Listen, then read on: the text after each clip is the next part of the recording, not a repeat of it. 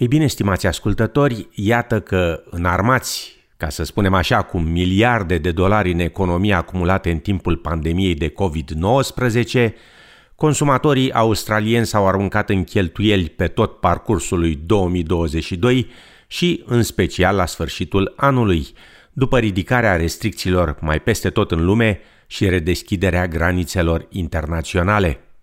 După cum relata Ricardo Gonsalves de la SBS, oferta nu a putut ține pasul cu cerința, iar conflictul din Ucraina a contribuit și el la creșterea inflației în economia țării.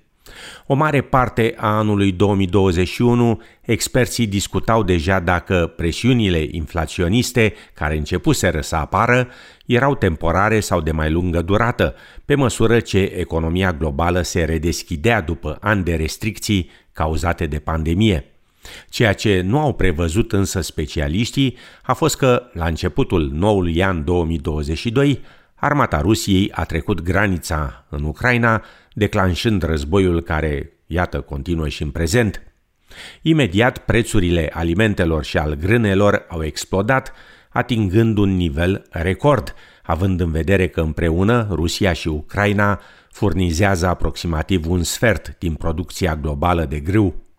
Celălalt impact major al conflictului din Ucraina a fost asupra prețului la energie, prețul petrolului crescând rapid și datorită deciziei Organizației Țărilor Exportatoare de Petrol, OPEC, de a restrânge producția și exportul acestuia. În Australia, prețul benzinei a atins un nivel record în luna aprilie, după care a urmat o stagnare datorată unei economii globale în scădere, însă criza de energie a persistat, în special în Europa. Majabin Zaman, șefa Departamentului de Schimb Valutar la ANZ, afirmă că Europa importă 90% din gazul pe care îl consumă, Rusia furnizând jumătate din aceste importuri. The subsequent disruptions to gas supply have sent gas prices soaring, forced Europe to look elsewhere for its energy. Despite this, you know, power markets were already under pressure following strong demand, uh, you know, over the past few winters. So, you know, things were already looking pretty difficult in Europe. Now, Europe has managed to secure sufficient imports for LNG for the coming winter. However, a medium term solution um, to move away from Russian energy dependency still remains unsolved. So we expect some sort of volatility to continue in that space. Afirma doamna Zaman. Creșterea prețurilor la alimente, energie și benzină a contribuit și la o inflație mai mare în toate economiile lumii, în Australia aceasta atingând cel mai ridicat nivel după 1990, cu o rată anuală de 7,3%.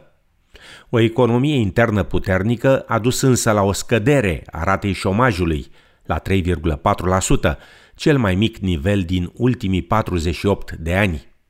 Cu toate acestea, Shane Oliver, economist șef la AMP Capital, susține că populația a avut de suferit, deoarece creșterea salariilor nu a reușit să țină pasul cu inflația. Look, I think the good news for the year ahead is that inflation uh, will have peaked.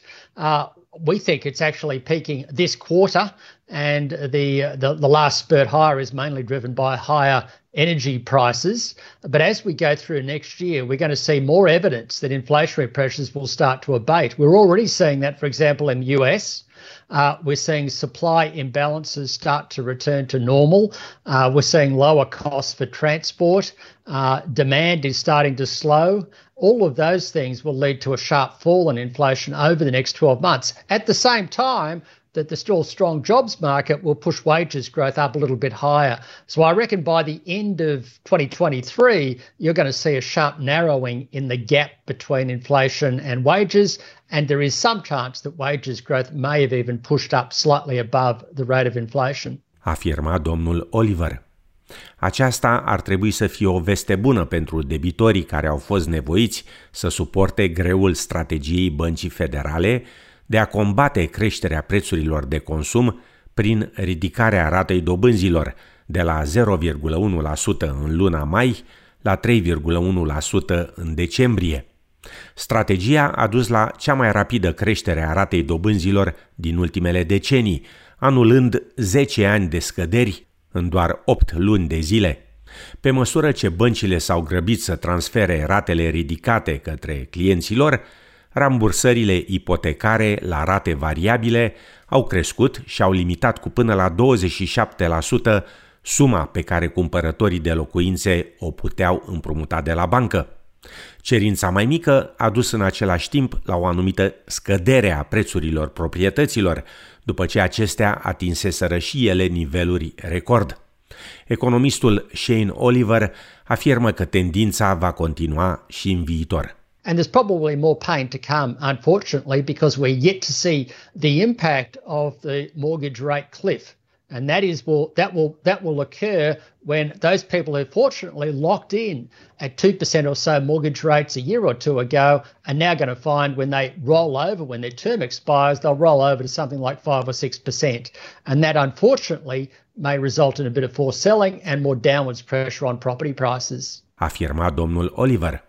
În 2022 a existat de asemenea o presiune asupra dolarului australian, care a fluctuat ca nivel la casele de schimb între 75 și 62 de cenți americani. În timp ce lumea s-a îndreptat spre dolarul american pe fundalul unei creșteri a inflației în Statele Unite, restricțiile COVID din China, existente o mare parte a anului 2022, au încetinit economia mamut a țării. Majabin Zaman afirmă că situația a dus la o reducere a cererii chineze de mărfuri și minereu de fier, afectând astfel și dolarul australian. But the Aussie has rebounded from a low of 62 to 67. Going forward, we think that the Aussie dollar will appreciate. Um, dollar dominance theme has reduced. Um, global risks are waning, and the best part, news of China reopening will be supportive. So domestically, momentum is solid. We've got a strong labor market, strong consumption levels. We expect the Aussie dollar to appreciate to 70. Afirma Majabin Zaman, șefa departamentului de schimb valutar la ANZ.